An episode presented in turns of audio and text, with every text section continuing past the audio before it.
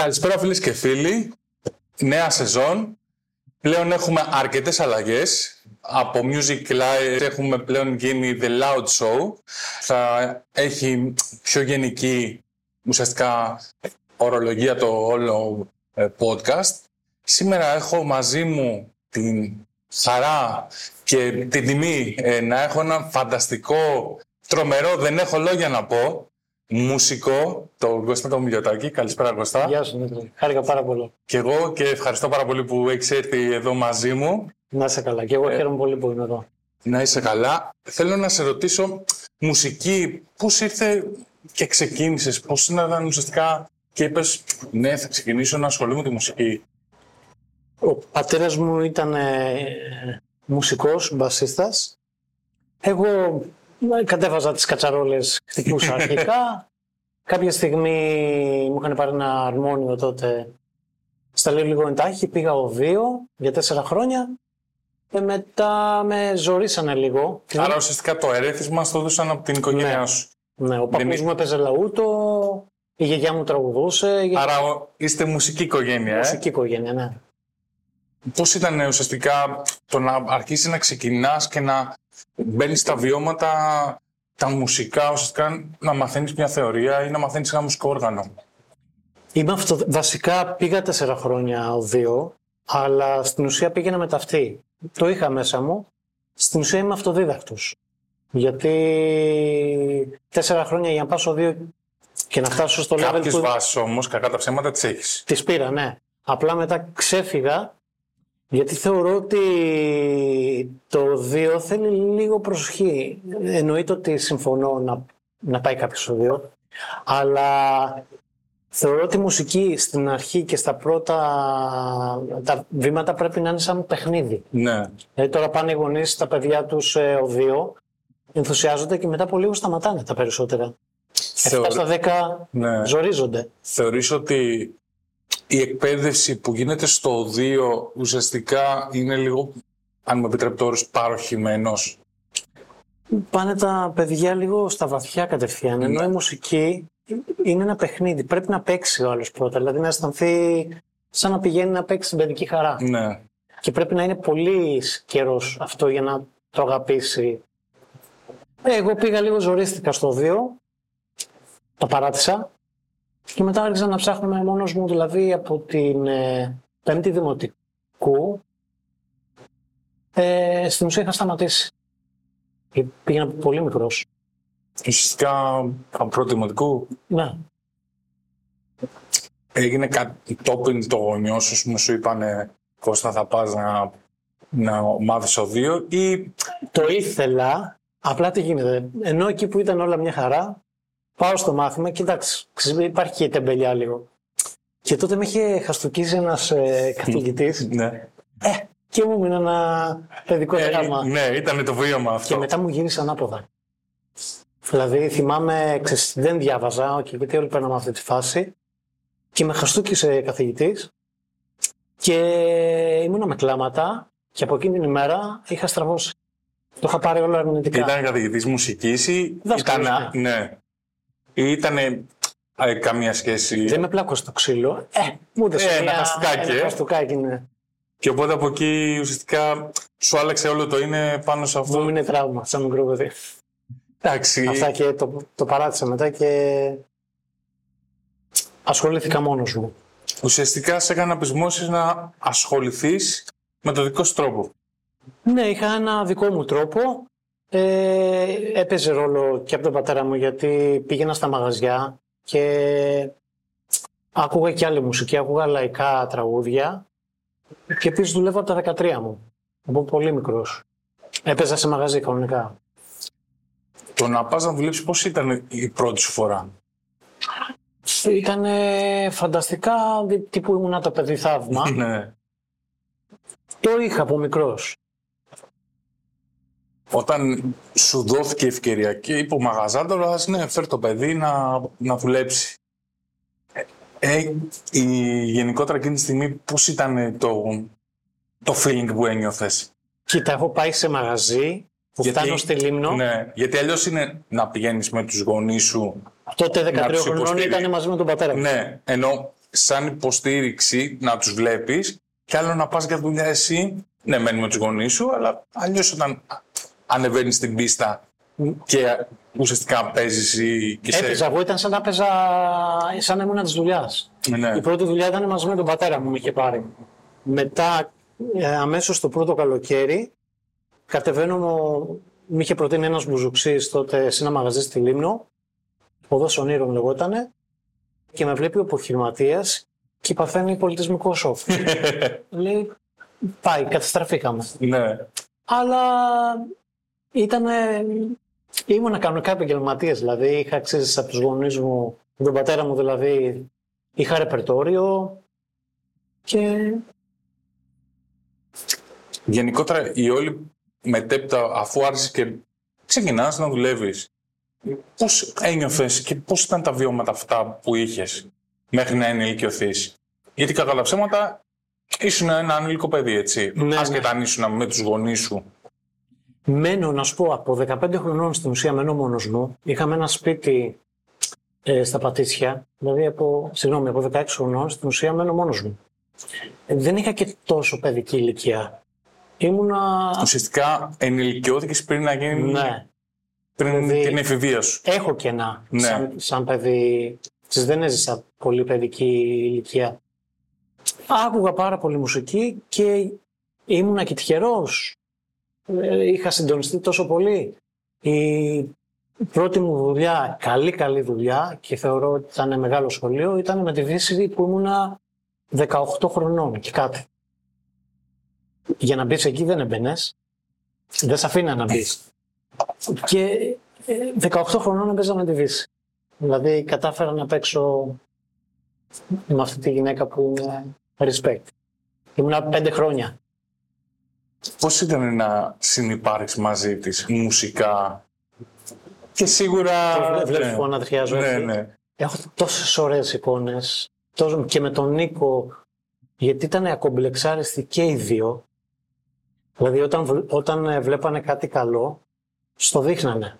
Τώρα οι νέοι τραγουδιστές και γενικά όλο αυτό που έχει γίνει δεν θέλουν να σου δείξουν ότι είσαι καλός. Με την ε, Άννα και τον Νίκο έζησα απίστευτα πράγματα και είμαι και εγώ της νοοτροπίας ότι αν δω κάτι καλό και μου αρέσει θα το πω. Στο δείχνανε. Το βράδυ παίζαμε, ας πούμε, και έκανα κάτι. Μία πινελιά. ναι. Γίναγε η Άννα που είχε όλο το μαγαζί μπροστά της, έτσι. Γίναγε και μου κλείνε το μάτι. Μου έλεγε μπράβο. Αυτό είναι πολύ σημαντικό στο ξεκίνημα να έχεις τόσο ωραίες εικόνες από τόσο δύο τεράστια Νομίζω ότι ονόματα. αισθανόσουν και εσύ πάρα πολύ ωραία. Πάρα πολύ ωραία, αλλά σεβόμουν, ξέρεις, γιατί καμιά φορά μπορεί να δώσεις λίγο αέρα σε κάποιον και να στα κάνει χάλια. ναι. Εγώ σεβόμουν, δηλαδή όλα με μέτρο. Και σίγουρα, αλλά όπως και να το κάνεις, όταν έχεις το respect από μια τέτοια καλλιτέχνητα Ήταν όνειρος, σου λέω. και ιδίως όταν είσαι και στα πρώτα σου βήματα, ε, νομίζω ότι ανεβαίνεις, ας πούμε, νιώθεις ότι ανεβαίνεις επίπεδο. Σου λέω, ήταν η πιο top δουλειά, δηλαδή δεν υπήρχε πιο ταβάνι. Έχει η, η συνεργασία σίγουρα που ξεχωρίζεις φαντάζομαι είναι με την Αναβίση ή έχεις κι άλλες; Ε, Ή σου βάζω δύσκολα; ξέρεις τι, όλες, Ναι. όλες είχαν κάτι, δηλαδή ακόμα και κακές συνεργασίες, Είχαν κάτι να σου δώσουν. νομίζω ότι και κακά πράγματα που συμβαίνουν λίγο στη ζωή μας, άμα το δεις από άλλο μάτι, κάτι σου δίνουνε. Ίσως και είναι- τώρα το ναι. καταλαβαίνω αυτό. Γιατί αν με ρωτάγες πριν τέσσερα χρόνια, θα σου έλεγα αυτή ήταν κακή συνεργασία. Όχι. Ακόμα και η πιο κακή με ευθυγράμμισε σαν άνθρωπο, σαν πάνω στη δουλειά μου.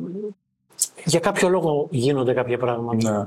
Όπως λέει και το ρητό, για κάποιο γίνονται, λόγο γίνονται όλα έτσι. Ναι. Εννοείται. Ε, ναι. Ε, σίγουρα για κάποιο λόγο γίνονται όλα. Είμαι εγωιστής σαν άνθρωπο Ναι. και δεν λέω α, να πω α, είναι βλάκας, είναι α, ναι. αυτό να κατηγορήσω. Λέω τώρα, αυτός γιατί μου το είπε αυτό τώρα. Γιατί έγινε αυτό; Που ήμουνα τώρα στα καλύτερα, έτσι. Γιατί με τη Βύση δεν υπήρχε, δεν έχω να πω τίποτα. Μετά λίγο που δυσκολεύει, γιατί και όσο μεγαλώνουμε κι εμείς παραξενεύουμε, εδώ έχω είναι πολύ παράξενο. έχω φτάσει σε μια ηλικία. Εντάξει, φωνική στα παραλές τώρα. Ε, πήγα, πάω στα 48. Να τα καταστήσεις. Ναι. Όσο μεγαλώνω, τα βλέπω αλλιώς τα πράγματα. Ακόμα και η πιο κακή μου συνεργασία θεωρώ ότι με έκανε καλύτερο. Θεωρείς ότι κάθε συνεργασία, αφ- καλή κακή, σου έχει δώσει το κάτι, το επιστέγασμα, το να έχεις μια νοοτροπία ή να μπορείς να ξεχωρίζεις πλέον πράγματα και καταστάσεις. Ναι, σίγουρα. Ε, δύσκολη συνεργασία, καλή, αλλά δύσκολη ήταν με τον Αντώνη το Ρέμο. Έτσι. Έμαθα, έμαθα πολλά. Έτσι. Μπορεί να είχε λάθος. Έμαθα όμως. Δηλαδή, έμαθα πάρα πολλά πράγματα. Έχεις... Η τελευταία ναι. συνεργασία που, γιατί μέχρι και το Πάσχα στον Oxford Level ήμουν μαέστρος του. Ναι. Αλλά έμαθα πολλά πράγματα. Σίγουρα. Νομίζω πρέπει να ήταν μεγάλο σχολείο.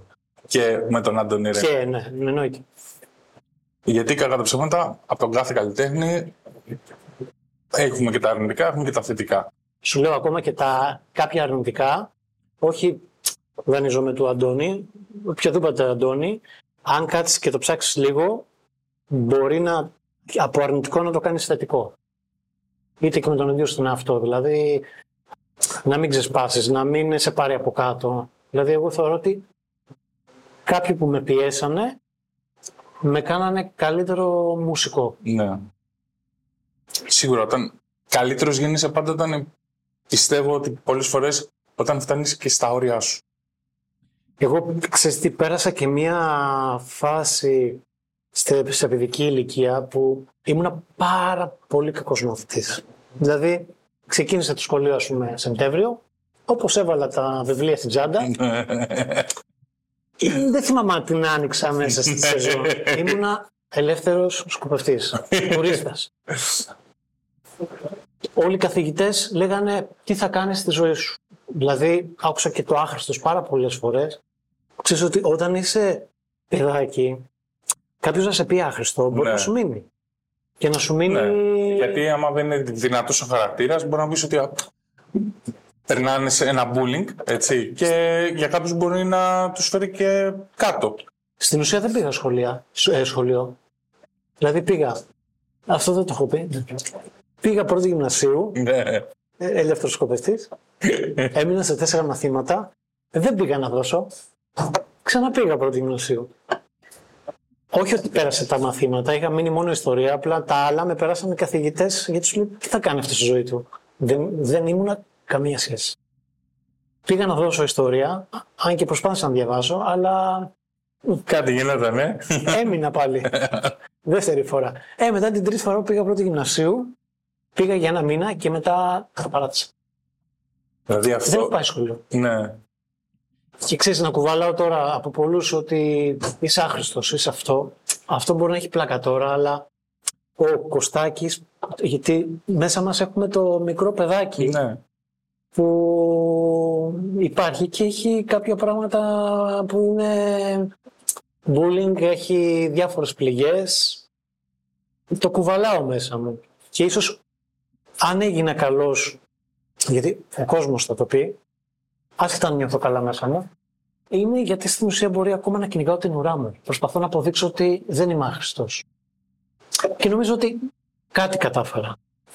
Ε, νομίζω ότι με αυτά που έχεις κάνει δεν είναι κάτι, πιστεύω πολλά έχεις κάνει. Φαντάσου, Εγώ προσωπικά θεωρώ ότι έχεις κάνει πολλά. Έχω κάνει πολλά, αλλά έχω χάσει πολλά άλλα πράγματα. Γιατί όταν είσαι τόσο δοσμένος στη μουσική, γιατί άμα σου πω το πρόγραμμα της ημέρας μου, ο άλλος μπορεί να εντυπωσιαστεί, αλλά εγώ μέσα μου δεν είμαι και τόσο. Γιατί έχω πάει Πάσχα απ' έξω, έχω περάσει και Χριστούγεννα Πάσχα μόνος μου. Τα περισσότερα Χριστούγεννα Πάσχα τα έχω περάσει μόνος μου. Πάσχα να πηγαίνω μόνος μου με το αυτοκίνητο έξω από την εκκλησία να χαίρομαι που βλέπω τις οικογένειες.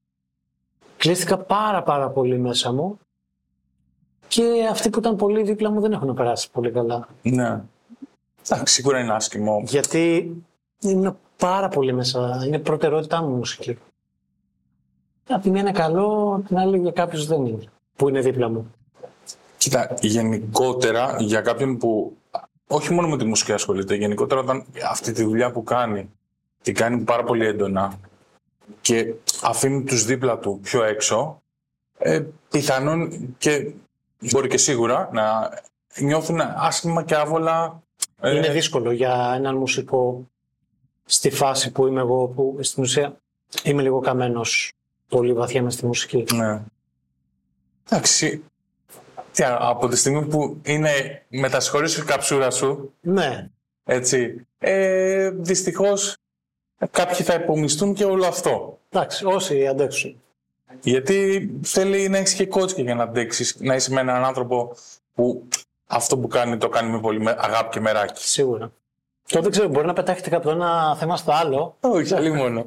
Είναι πολύ αυθόρμητα και Ε, συνήθως ίσα- και κερδίζω και δεν μιλάω, αλλά τώρα νομίζω με έχει πιάσει το διάρκεια. Ίσως επειδή έχουμε πολύ ωραία συζήτηση μεταξύ μας και γι' αυτό λες πράγματα που σίγουρα δεν την περιμένεις να πεις. Μουσική, έχεις κάτι συγκεκριμένο που σου αρέσει πάρα πολύ ή θες να ασχολείσαι με αρκετά ή και αν όχι όλα τα είδη μουσικής. Ε, μικρός. Άκουγα τα πάντα. Άκου- Έχω ακούσει πολύ λαϊκό, λόγω και του πατέρα μου και στα μαγαζιά που δούλευα. Μεγάλωσα με, με το Γιάννη. Το Γιάννη που, που έχει κάνει απίστευτα πράγματα στο εξωτερικό, που είναι Έλληνας. Για όσοι δεν το ξέρουν, είναι νομίζω από τους μεγαλύτερους μουσικούς ο Γιάννη. Είναι από τους μεγαλύτερους μουσικούς, αλλά ζούμε σε αυτή τη χώρα που λες βγάζουν τόσα θέματα. Δηλαδή και μπράβο σου που δεν σου λέω ότι εγώ είμαι ένας μεγάλος μουσικός, αλλά αγαπάς τη μουσική και τους δημιουργούς.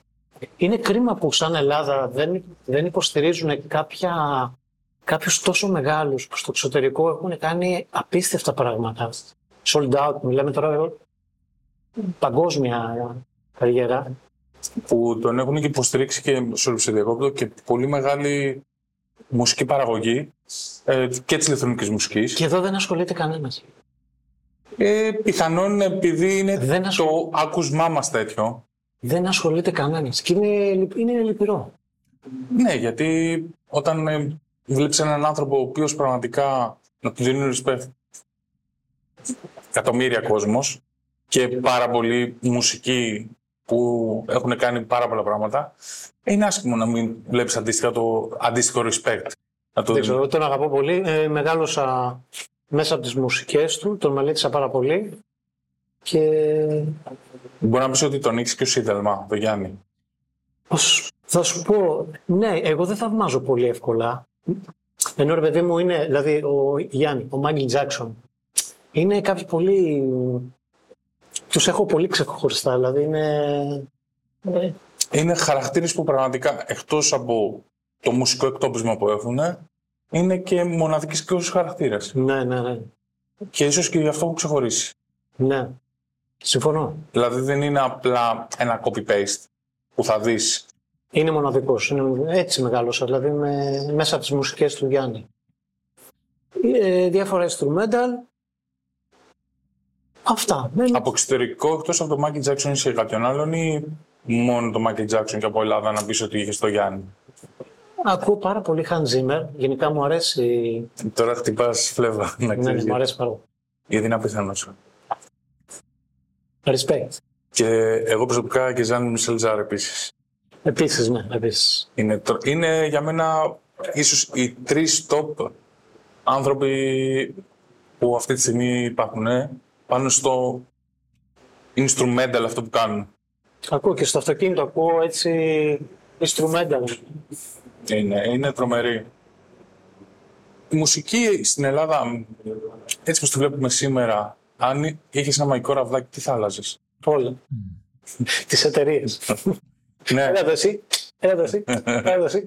Τίποτα άλλο από την αρχή. πιστεύεις δηλαδή ότι η μουσική έτσι πως έχει γίνει, έχει δομηθεί αυτή τη στιγμή, είναι ουσιαστικά από όλο το στάτους των εταιριών ή πιστεύεις ότι φταίνε και οι τραγουδιστές, η μουσική; και οι τραγουδιστές, μέσα- γιατί θεωρώ ότι στο εξωτερικό κάνει κάποιος αυτή την, αυτή την επιτυχία. Έτσι. Ο άλλος κάνει αυτή την επιτυχία και βλέπεις διάφορα στυλ. Εδώ στην Ελλάδα, αν κάνει κάποιος ένα σουξέ, με παίρνουν τηλέφωνο ή μαθαίνω. Εσύ θέλουμε ένα κομμάτι σαν και αυτού. Πιο παλιά δεν ήταν έτσι. Υπήρχαν παραγωγή. Αν ο στίχος δεν ήταν καλός το δεύτερο κουπλέ, το ξυλώνανε το κομμάτι. Δεν το βάζαν καν. Ναι. Τώρα, Απλά να μπει να τελειώνουμε; όχι, δεν είναι πολύ εύκολο. Δεν νομίζω ότι. Και γι' αυτό νομίζω ότι κανονικά είναι πολύ λίγοι τραγουδιστές που μπορούν να γεμίσουν μαγαζιά μόνοι τους. Δεν σου μιλάω από το PR που έχουν τα μαγαζιά, ε, φέρτε κόσμο ή ξέρεις πώς λειτουργεί. Ναι, ναι. Ούτε ταξίδι δεν γεμίζουν. είναι κακό αυτό, αλλά Τόσο πολύ Δε- άσχημα. δεν είναι όπως παλιά. Και εγώ Πιστεύεις ότι- έζησα πολύ, ναι. πολύ ωραία εποχή και Πιστεύεις ότι είναι και λόγω οικονομικής κρίσης που έχουμε περάσει ή πιστεύεις ότι είναι λόγω της μουσικής που υπάρχει αυτή τη στιγμή και ουσιαστικά ο κόσμος δεν τον καλύπτει για να μπορεί να πάει στα μαγαζιά να ακούσει τον εκάστοτε τραγουδιστή; κοίτα Τραγουδιστή. παλιά έβλεπες μία τραγουδίστρια, έναν τραγουδιστή που έχει πολύ πολύ ωραία τραγούδια. Δηλαδή κάθε χρόνο έβλεπες ε, φτιάχνανε άλμπουμ Ναι. και το ζούσα και έμπαινε άλλος στο καμαρίνι και έλεγε έχω κολλήσει με το 9 και το 11. Δηλαδή, τώρα πάνε να μου πλασάρουν ένα κομμάτι, το εμένα, εμένα δεν μ' αρέσει. Και βγάζουν ένα single. Ε, θέλω να με πείσουν ότι είναι καλό. Και δεν είναι καλό. Το κομμάτι εξατμίζεται μέσα σε ένα τρίμηνο, ενώ παλιά βγάζανε ένα δίσκο και είχε μέσα 10 τραγούδια και μπορεί τα 6-7 να ήταν σουξέ. Και μερικοί είχαν 10 στα 10. ναι. Αυτό Μπορεί γύρει- και 15 στα 15. Μπορεί και 15, ναι. Και επίσης ήταν. Ε, λέγανε λαϊκά τραγούδια.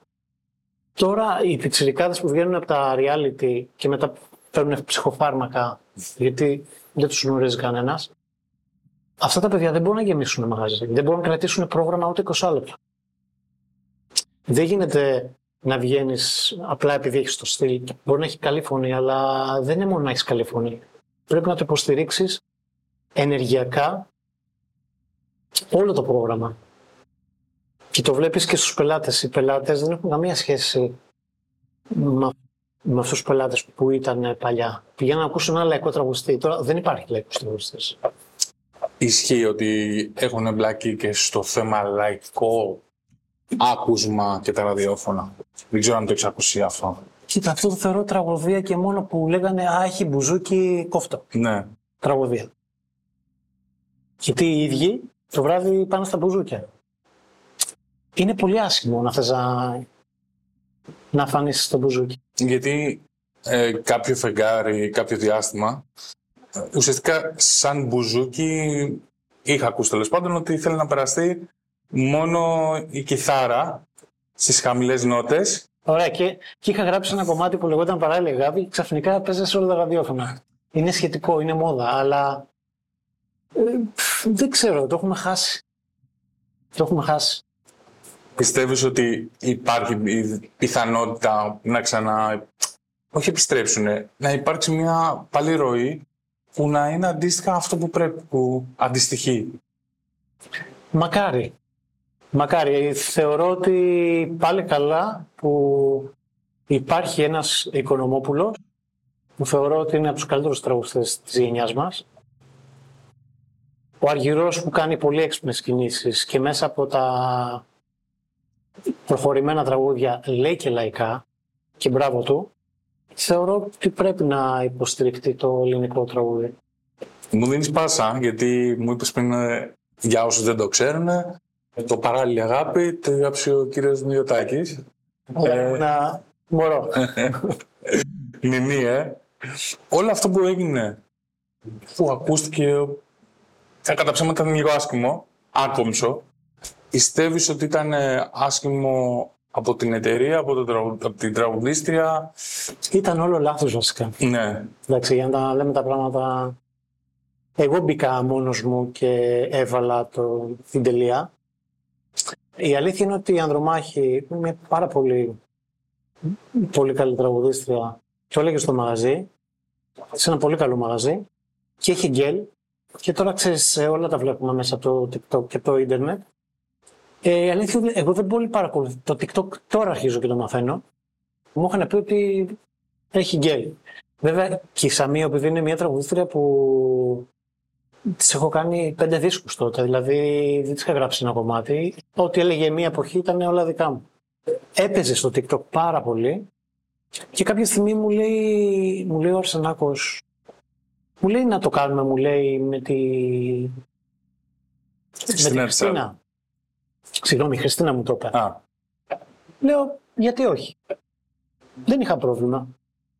Το συζητάμε με τον Αρσενάκο και είπε, οκ. Απλά έμαθα ότι, ενώ ήξερε η Ανδρομάχη ότι... Α, την είχαν ενημερώσει ότι θα. Το ήξερε, ναι. Και της είπαν ότι για να το κάνεις πρέπει να πάρεις άδεια. Αλλά άδεια έχει πάρει η Χριστίνα. Ναι. Μην το κάνεις γιατί θα στο κατεβάσουν και έχουν το δικαίωμα. Ναι, βάσει ουσιαστικά του- Στο, νομοθεσίας. στο εξωτερικό δεν γίνεται αυτό. Δηλαδή υπάρχουν πρόστιμα, είναι μπέρδεμα. Μόνο στην Ελλάδα γίνονται αυτά εδώ. Καλά, στο εξωτερικό γενικότερα πολλά που υποτίθεται ότι είναι πνευμα- θέμα πνευματικών δικαιωμάτων είναι καμία σχέση με Είναι εδώ Ελλάδα. Καμία σχέση. Δηλαδή, καμία σχέση. Τέλος πάντων, το έβγαλε και λέω, λέω εγώ σε ένα φίλο μου, λέω θα το βγάλω, λέω εντάξει θα γίνει ντόρος, έτσι το είδα. Αυτό λίγο που με τσάτισε ήταν ότι βγήκε και δεν είχαν γράψει οι δημιουργούς. Και για τα άλλα κομμάτια δεν θέλω να τα σχολιάσω πάρα πολύ καλά. Εγώ κοίταξα τον εαυτό μου. Από πού και ως πού. Λογικό είναι Να από μην τη στιγμή λέει- που έχει ένα κομμάτι σου να μην αναφέρει και σένα. να μην... Μπορεί και να μην έκανα τίποτα. Δεν με ανέφερε και λέω κατεβάστε το. Απλά εκείνο ε, με το που το κατεβάζω από το YouTube έκανε ένα post στο Instagram εσείς, εσείς λέει μας το κατεβάζετε, εμείς θα το ξανανεβάσουμε. Εκεί πέρα λέω θα γελάσω. Το ξανανεβάζω, το ξανακατεβάζω και μετά στην ουσία έδωσε, επειδή δεν ακολουθεί πολύ ο κόσμος, έδωσε πάσα στον κόσμο και μετά με βρίζανε. Ναι. Γέλαγα εννοείται. Δεν με επηρεάζουν αυτά. Που, σε σε διακόπτω, αλλά κακά τα ψέματα από τη στιγμή που είναι ένα κομμάτι δικό σου και ο εκάστοτε δημιουργός έχει το εκάστοτε δικαίωμα από τη στιγμή που δεν έχει μιλήσει με τον ε, οποιοδήποτε που πάει να το ερμηνεύσει ε, έχει το κάθε δικαίωμα να κάνει την οποιαδήποτε κίνηση θεωρεί εκείνος. Δηλαδή, Σου λέω, στην Ελλάδα είναι παρατημένος, σου λέει unplugged και βλέπεις μια ολοκληρωμένη παραγωγή. Αυτό κανονικά απαγορεύεται. ναι. Εκεί θέλει ολόκληρη διαδικασία. Δηλαδή, παίρνεις εσύ ένα κομμάτι δικό μου, δικό του, λες θα το κάνω unplugged. Αλλά έχει μέσα τύμπανα, έχει φωνητικά. Δεν το καταλαβαίνει ο κόσμος. Γιατί άλλο το να πάρεις μια μελωδία και ένα στίχο και άλλο να ετοιμάσεις... Unplugged είναι μια κιθάρα. Ακριβώς. Ε, και μετά εδώ είναι εκτός από μελωδία έχει γίνει μίξη, mastering και τα πάντα. Ναι, ναι, ναι. Τα unplugged στην Ελλάδα είναι. Ναι, το... Ε, Λοιπόν, λοιπόν τέλος πάντων, λύθηκε με την. ε, μιλήσαμε, τα βρήκαμε, δεν τη έκανα κάτι. Είχαν, κάτι είχε υποθεί ότι τη έκανα μήνυση. Είχαν υποθεί διάφορα. ναι. Όχι, Τα οποία δεν ευσταθούσαν. όχι καμία σχέση. Τα βρήκαμε, το έβγαλε, την άφησε απλά όχι σε medley, μόνο αυτό ήταν, δεν την άφησε να το βγάλει σε medley. Τα βρήκαμε, γενικά έγινε ένας δώρος και ξέρω ότι το κομμάτι αυτό φαντάσου το έδωσα διασκευή και στη Βουλγαρία. Δηλαδή και στο εξωτερικό. Ναι. Ε, έγινα στην δώρος, ο κόσμος το αγάπησε. Εγώ που το ακούω αλλάζω ή δεν βαρέθηκα να το ακούω. Και οπότε ουσιαστικά δηλαδή με αυτό λύθηκε; Λύθηκε. Εντάξει, δεν έδωσε. Ξέρεις τι, μετά θα γινόταν πολύ σούπα. Δηλαδή, με παίρναν από κανάλια και αυτά, λέω δεν θα ήθελα να συνεχίσω. Και δεν νομίζω ότι. Δεν υπήρχε Ναι. Λόγο. Ήδη, δηλαδή, εντάξει, ο κόσμος έχει... Νομίζω, κάνω- αν και κακά τα ψέματα όλοι για ίντρικες και τέτοια Καλά, ψοφάνε. ψοφάνε, Όταν βρίσκουν ε, τέτοια πράγματα σου λέει όλοι εδώ είμαστε. Ναι, ναι, ναι, ισχύει. Πλέον σε βλέπουμε και ουσιαστικά έχεις κάνει μια μεγάλη αλλαγή με την, που ουσιαστικά παίζει άρπα που για, κάτι, για την Ελλάδα είναι κάτι wow, κακά τα ψέματα. Δεν το βλέπεις συχνά αυτό το πράγμα. Είσαι με την άρπα, πώς σου ήρθε αυτό το, Αυτό πώς μου το ήρθε; σκεπτικό, η, η αλλαγή, το να, τη, ουσιαστικά, να γίνεις πλέον ουσιαστικά και ένας παίκτης ουσιαστικά της, ε, να παίζεις άρπα. Γενικά το μυαλό μου είναι ανήσυχο. Σκέφτομαι δηλαδή και όταν κοιμάμαι. Φαντάσου χάζευα λίγο στο facebook Ναι. και βλέπω μία τύπησα που απλά είχε μία άρπα. Την είδα σαν εικόνα. Θα μου πεις, δεν έχεις ξαναδεί άρπα. Έχεις ξαναδεί. Εκείνη τη στιγμή όμως, Σου ήρθε σαν φλασιά, μία ήταν... φλασιά, έπαιζα με τον Αντώνη, ήμουν μέστος του. Ναι. Έπρεπε να ήταν το 17, 10, προς το 18. Και φαντάστηκα τον εαυτό μου να παίζει πιάνο και απλά να έχω την άρπα δίπλα και να κάνω απλά ένα μπλιά μου. Τίποτα Ναι. άλλο. Δεν είχα σκόπο να μάθω. Ήθελα να κάνω όπω είναι στα ακουστά Ναι, ναι, ναι, ναι. Στέλνω μήνυμα, λέω, πού μπορώ να βρω άρπα; Μου λέει, πουλάω τα δικιά μου. Λέω, εγώ το είχα οραματιστεί τώρα, να κάνω μόνο έτσι. και λέω, την πουλάς, μου λέει, ναι. Ωραία. Βρεθήκα, βρέθηκα την επόμενη μέρα, την αγόρασα. Ήταν μία μικρή. Πάω σπίτι, εννοείται ότι δεν ήξερα. Έκανα έτσι, και δεν ήξερα καν. Και έκανα μόνο αυτό. Μπλιμ, μπλιμ. Τίποτα άλλο. Για πολύ καιρό. Μετά άρχισα να κάνω έτσι. Δηλαδή για πάρα πάρα πολύ καιρό. Ούτε καν. Κάποια στιγμή βρίσκω ένα δάσκαλο, το Θοδωρή το Ματούλα, που είναι ένας φανταστικός μουσικός και άνθρωπος, παίζει άρπα. Γνωριζόμαστε από παλιά.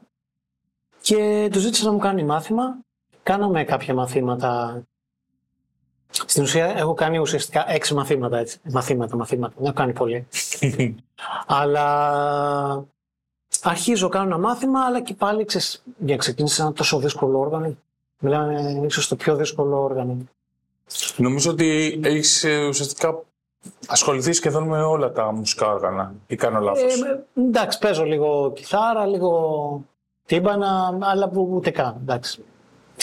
Και παίζω ένα κομμάτι, τότε τα σπασμένα τα κομμάτια της καρδιάς και απλά πριν πάει το ρεφρέν κάνω ένα μπριμ. Εγώ έχω, να έχω ενθουσιαστεί σαν παιδάκι, ότι έκανα κάτι, δεν έχει κάνει τίποτα. Το στέλνω στον Αντώνη και μου στέλνει Κωστά, άστινα, έχουμε πολλή δουλειά τώρα. Γιατί όντως κάναμε πρόβε. Και εγώ ήμουν τώρα με μια άρπα που έκανα πέρα δόθη. Απογοητεύτηκα η αλήθεια είναι. Μου έμεινε ένα μικρό τραύμα και την έβαλα στην άκρη.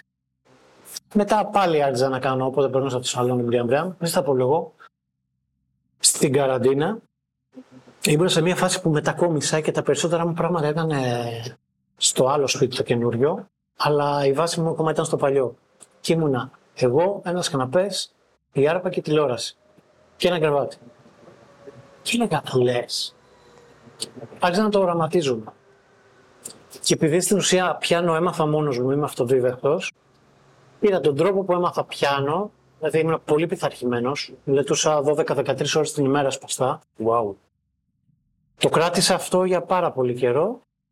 Έκανα σε ένα μαγαζί ένα live το οποίο ήταν πολύ μέτριο, αλλά ήταν τόσο λίγο που δεν έγινε και Σου κάτι. έδωσε και όμως και το έναυσμα. για- Είχα κάνει μία μετακόμιση, τα μισά μου πράγματα ήταν στο καινούριο σπίτι και τα μισά στο άλλο. Δηλαδή είχα μία καρέκλα, καναπέ, τηλεόραση, κρεβάτι και την άρπα. Και μελετούσα τότε, λέω, λες, γιατί όχι; Μου ήρθε όραμα. Άρχισα να μελετάω 12-13 ώρες την ημέρα και μετά όταν ξανασυνεργαστήκαμε με τον Αντώνη στο Νόξ, πρόπερση, είχα παίξει το πρώτο πρόγραμμα. Το μισό μου σώμα, τα πόδια μου τρέμανε. Ε, Μιλάμε τώρα. Από τη μέση και κάτω, έτρεμε ναι, σε λεπτό. πάνω το έπαιζα τύπου Ε, πιο χαλαρά. Ναι. πολύ χαλαρά. Αλλά από κάτω. Γιατί είναι πολύ δύσκολο όργανο, έχει πολλές δυσκολίες. Και είναι και παιδικό. Είναι πολύ δύσκολο.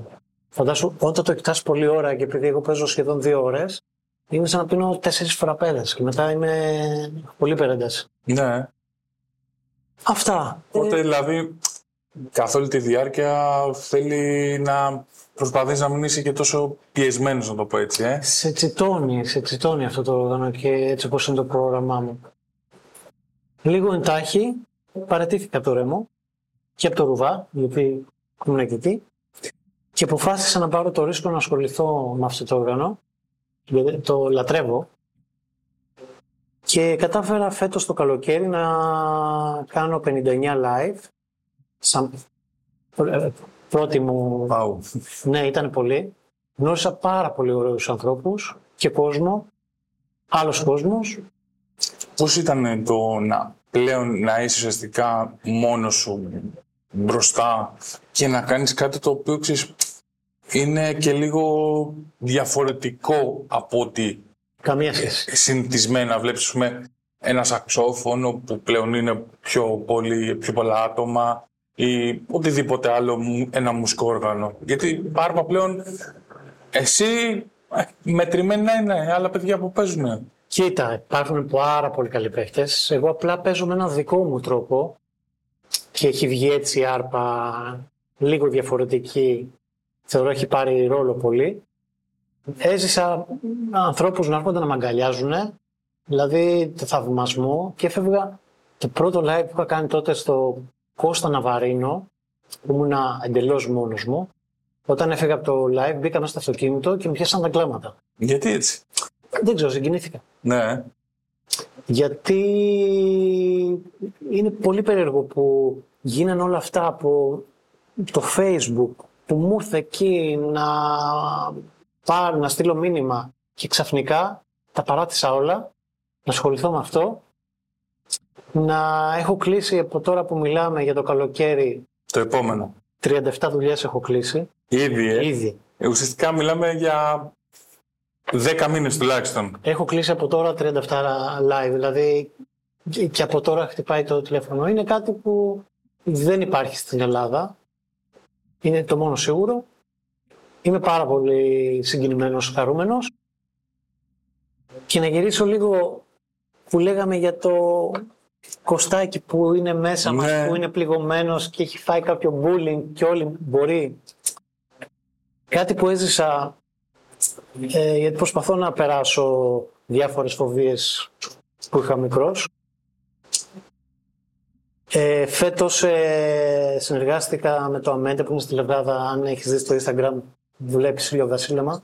Ε, το γνωρίζω γιατί σε ένα κομμάτι μου ένα άλλο παιδί επίσης σαξοφωνίστα, ο Σάξτομ, ε, έχει εμφανιστεί εκεί. Α, ναι, ναι, ναι. Είναι ο Θωμάς. Το ξέρω το θέμα. Ε, ε, ταλαντούχος και πολύ καλό παιδί. Είναι και αυτός ε, πολύ καλός σαξοφωνίστα. Πάρα πολύ. Που λες ανεβαίνω πάνω, έχει, είναι πίσω το χάος, βλέπεις θάλασσα, λίγο βασίλεμα, ανεβαίνω πάνω. Πάντα έχω έτσι ένα τρακ. Και βλέπω τον Κωστάκη που τον λέγανε άχρηστο, οι περισσότεροι. Και κάποιοι που κοροϊδέψανε λίγο αυτό το πράγμα με την α- άρπα. Το είδα σαν να κάθεται δίπλα μου και του λέω κάτσε φρόνιμος, είχα στηθεί, ξέρω να... ήταν όλοι στημένοι γιατί έχει πολύ κόσμο με τα κινητά, είναι όλη η προσοχή πάνω μου. Πάω να ξεκινήσω και του λέω τα καταφέραμε. Εκεί πέρα ευτυχώς φορούσα γυαλιά γιατί πάλι με πιάσαν τα κλάματα. Και ευτυχώς. Εντάξει, σου Ναι. λέω, ήτανε, ήτανε πολύ περίεργη στιγμή.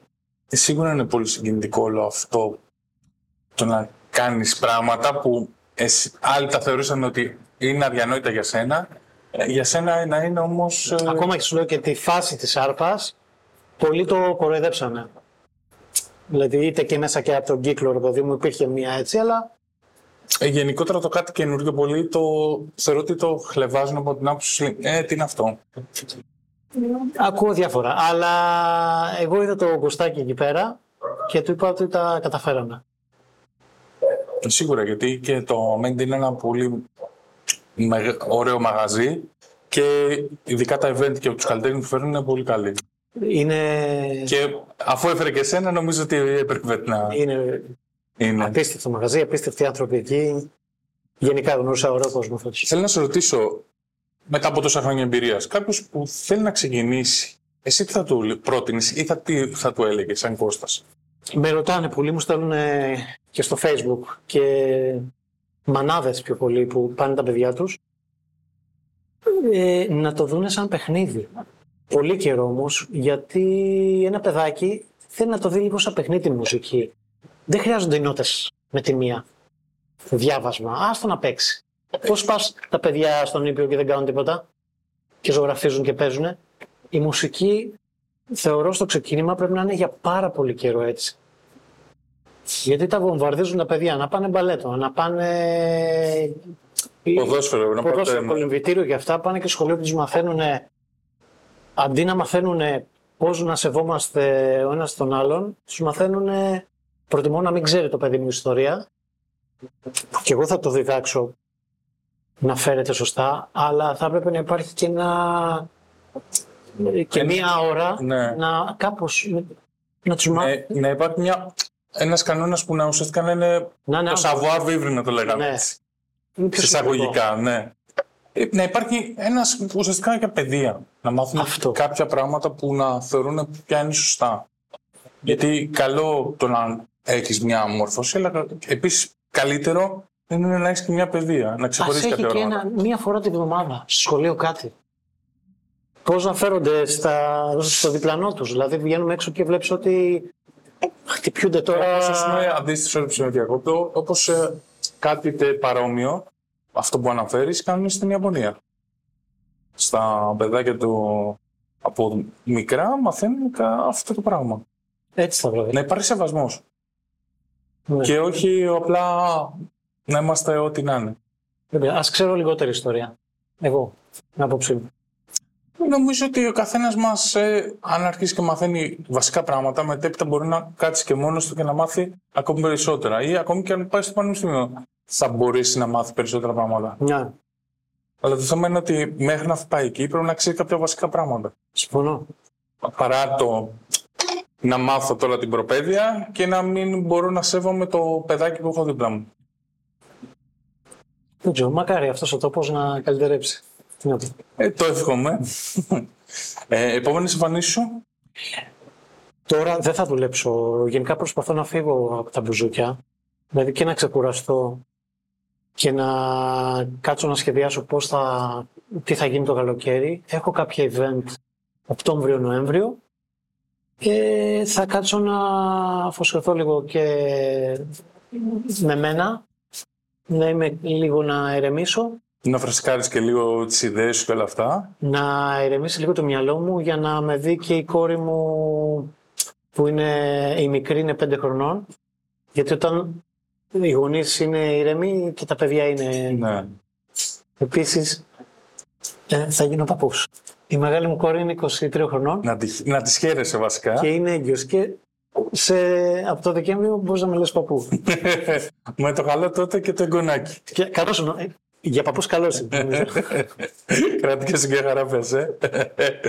Εγώ να σε ευχηθώ καλή επιτυχία στα επόμενα βήματά σου, σε ό,τι κάνεις, είτε ε, την άρπα, είτε οτιδήποτε άλλο, ακόμη και με μουσική παραγωγή. Να σου ευχηθώ Να καλή είσαι καλά, επιτυχία. να είσαι καλά. Ε, επίσης, είπα, όπως είπα και πριν, θα σας έχω link κάτω στην περιγραφή για ε, τα link του Κώστα στα social media, να δείτε για πού θα εμφανιστεί, τι θα κάνει και τι κομμάτια θα βγάλει. Ε, καλή επιτυχία. Να είστε καλά. Ε, εμείς τα λέμε στο επόμενο επεισόδιο. Bye! Bye.